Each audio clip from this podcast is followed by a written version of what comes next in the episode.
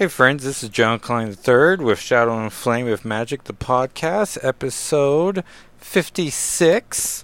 And um, I made a guest appearance on the Gray Malkin Lane podcast um, for covering Hidden X-Men: The Hidden Years, epi- issues nineteen and twenty. And I thought it'd be a fun thing to review. Um, I was a guest with uh, Chad Anderson and Christian Smith. Uh, we had an amazing time, and um, and so I reviewed the second half of uh, issue nineteen, and I thought it'd be fun to, because you know the way I do this podcast, I write notes, so I thought it was a fun way to tie it in.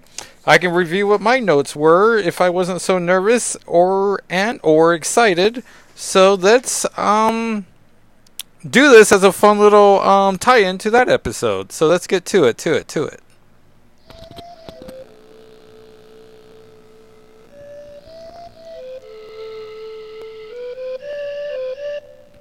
And once again, thank you, Francisco, for providing the theme song to the podcast. We really appreciate it, and you. And so this is episode, or issue nineteen, Broken Promises. Writer, John Byrne. Artist... Well, writer and artist, I'm sorry, John Byrne, Tom Palmer, colorist, Greg Wright, associate editor, Lisa Hawkins, editor-in-chief, Joe Quesada. Um, it's an ep- uh, cover is um, X-Men: The Hidden Years When Beckons the Abyss, and we see from an awesome top-down perspective, or the X-Men uh, minus Angel, the original five X-Men minus Angel are following through this um, grid. Uh, the issue came out June of two thousand one. Oh, yeah. And years before, a weary world came to know the X-Men as an international band of exotic adventures. There were a handful of troubled teenagers and one man with a dream. Stanley presents X-Men, The Hidden Years. And so Beast um, comes across this giant beetle. And he's not sure where he is or why they're there. And he's not sure if he shrunk to the size where he's smaller than a beetle. Is it a giant beetle? What up? Then Cyclops blasts it. Um, and it skitters away. And Hank gets a hand up from Scott. And Hank's looking at the plants. And it doesn't see, appear that they have shrunk. And then Jean catches up. She's wearing a classic uh, X-Men trainee uniform, but with her Wolverine-like mask that's black. And then Cyclops recognizes that he, where he optic blasted, um, there's metal underneath it, so clearly something is amiss. And then we see the Mole Man is watching them, and he scurries off. And then Iceman shows up. And then Iceman shows up. Uh, they catch him up with what little they know of him, of the situation. And then they're wondering where Angel, Alex, and Lorna are. Meanwhile, the Martin household, suburban Dunphy, Illinois. And we see Xavier wearing just like some pajama pants and a t-shirt. And uh, Terry, who he's rooming with. And her daughter, because I guess... Uh, She had a daughter who, with mutant powers that were out of control, and Xavier put psychic locks down, and then just started having a, a relationship with the mother, and seems very awkward. But he can't sense where the X-Men are, so of course, if he can't sense where mutants are, they're just dead to him. Um... The uh, oh four are trying to blast away, and then we see... Um, uh, what's his name? So, uh, Tobias Messenger has broken into their uh, minds, and it's just shouting, apparently, according to Bobby, that he, um, so he has a telepathic link to them. He's like, my name is Tobias Messenger, though I do not expect that to be mean anything to you. I'm the leader of the group of mutants, not unlike yourselves. We call ourselves The Promise.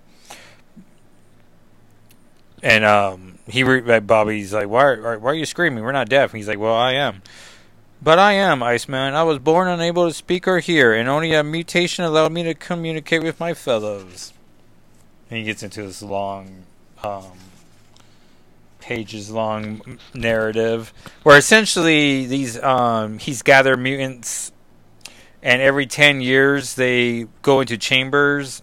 No, they're, they're in chambers, and every ten years they come out, they look at the world, judge the world to be wanting, and then they go back after a week. And they've been doing it for decades now. And then he, uh, no one's happy that he's taken Alex, Lorna, and Warren. And so now they gotta find them. Uh, everyone's going back into their chambers as they gotta wait another ten years. And so, um, Bobby freezes up the meadow, and Scott blasts it through with a shrack. And then they go down the tunnel. And that was the first eleven pages. And then I um, typed all this out, and I think I got most of it down, but reading the room, um, being excited, you know, one of those things where, like, in high school, you write a speech, and you write, like, three pages, and then, like, next thing you know, it's supposed to be a five-minute speech, but you do it in two minutes, and it's like, well, I read through that quickly. So it's a combination of things. But so this is my notes. X-Men Hidden Years, Issue nineteen, Broken Promises, pages eleven through twenty-two, Chad and Christian. twelve. We pick up Hank, Scott, Jean, and Bobby making their way down. Jean says, "This is fantastic, but it would have been nice if she said uncanny. X-Men rarely ever use their proper, their proper adjective." Bobby begins his streak of getting things right as he guesses correctly that Mole Man is most likely behind this. We know they're being watched, and it's fun that they are using first names, not like they have much of a secret identity to be maintained. Um, yeah, so I had, like, alternative, like, comments. I don't know. Since there is no moisture in the air, Bobby de-ices, thus revealing his, his shorts and go-go boots. thirteen. The complex is massive. The giant fan alone is the size of a baseball field. Hank does that irritating thing where he refers to something simple in the most complex way possible. This time it is vertical mass relocation unit. And Bobby translates elevator for us? "You're impressing nobody, Hank. No wonder Vera got away from him." Bobby hopes they don't get sucked off by the fan. Up, I mean. And um, and also, once Chad was nice enough to invite me to this episode, I was like, well, I got to do a tie-in to it. So I'm doing the thing I thought I would do, you know, weeks ago. Um, because it's the only thing I think I was like, well, I guess I could review it again? But anyways, um... fourteen. Bobby, two for two, as the fan does start sucking them up. There's no door, so they can't escape. Good thing Angel isn't with them, or he would have grabbed them and flown away, or Polaris would have wrecked all the machinery. So it makes plot sense why these four are together. Otherwise, the team would have been out of this mess real quick. Scott tells Jean to start using her kinesis, and she's already doing it. Tis, tis, Scott. fifteen. Back with Messenger and his goons, a chamber opens. What? And it's also one of those things where it was like, you know, we give brief descriptions. And then I was like, well, how brief is brief? And so I did a, you know, long form. Uh, sixteen. The fan just won't quit. Whenever characters have to hold hands, I always like to note who's holding who and see if there is anything that there with that. This time, Hank is holding the catwalk, and his other hand is holding Scott's hand, who's holding Jean's hand, who's holding Bobby's hand. And that does seem like the best order for them. Hank asks Scott why he hasn't blasted a dude yet, and Scott says he can't reach either button on his cowl or glove, so no assistance from the punch dimension this time. Bobby asks if Jean can press any of Scott's buttons, but she's using her power to try to hold everyone back, which also seems to be what Hank is doing, until he isn't, and then lets go, so what was Jean doing? It's also one of those fun things, too, because, you know, you're doing an interview, essentially, with two other people, so I was trying to pause this, seeing where the room was going, what jokes are working, and, um, you know, so it's pretty loose. And I haven't gotten there, because he starts the episode with uh, Mike Harlan and two other gentlemen, and they are um, reviewing just, like, the classic handbook days, which is fun, because that's where Chad Anderson, his Marvel work starts with the, I don't know, third wave of handbooks, second wave. The when, the when they get the handbooks A through Z update editions, um, and so Okay, so I'm enjoying that interview. I haven't gotten to my part yet. And I forget why I started that sentence. seventeen. Hank tells Scott to start blasting, but doesn't do anything. The fan continues. Hank apologizes and calls them his little friends. Gene notices the steel mesh, which somehow protected the fan from Scott's optic blast. eighteen. Hank explains the mesh is there to protect the fan from debris, but that still doesn't explain taking the blunt force of Scott. So the mesh saves them, and we essentially wasted three pages of them fighting off the fan as if they did nothing. They would have ended up in the same place. Scott has the thought that Hank hasn't been himself since the hunter pushed Hank to the edge, which is a reference to Craven in issue seventeen. So two episode issues prior to this one. Bobby, three for three, says he hopes that the fan doesn't turn off and they'd be in trouble. Turns out Scott did damage the fan as the fan turns off. nineteen. Hank finally tells Bobby to stop commentating, thus their perspective, though they don't know Moleman is involved in any of this yet. Scott lets out a classic Gene. Gene surrounds everyone in a giant T K bubble, which cushions their fall. twenty. The team crashes out of the metallic shafts just to come across a natural underground vault. Gene tries to make her T K bubble softer, which I guess is something she can do.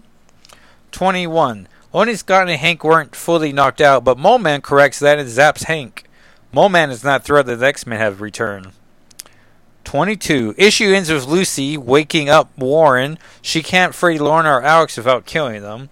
Lucy's crying. She needs Warren to help her escape, and she's no longer happy staying with Messenger, as he has stolen years of her life away. Next, Worlds Within Worlds. And that was what I was going to contribute. And I think, you know, I did the broad strokes. Like, if you listen to that episode, which I highly recommend you do, um... you will hear the bulk of that. But um, I couldn't think of anything else to tie into it. So that is it. But I had such a great time. Gray Malkin Lane. Uh, give a listen. If you're listening to it as this came out, it's the latest episode he's released. All right, everyone. Well, thanks so much for listening.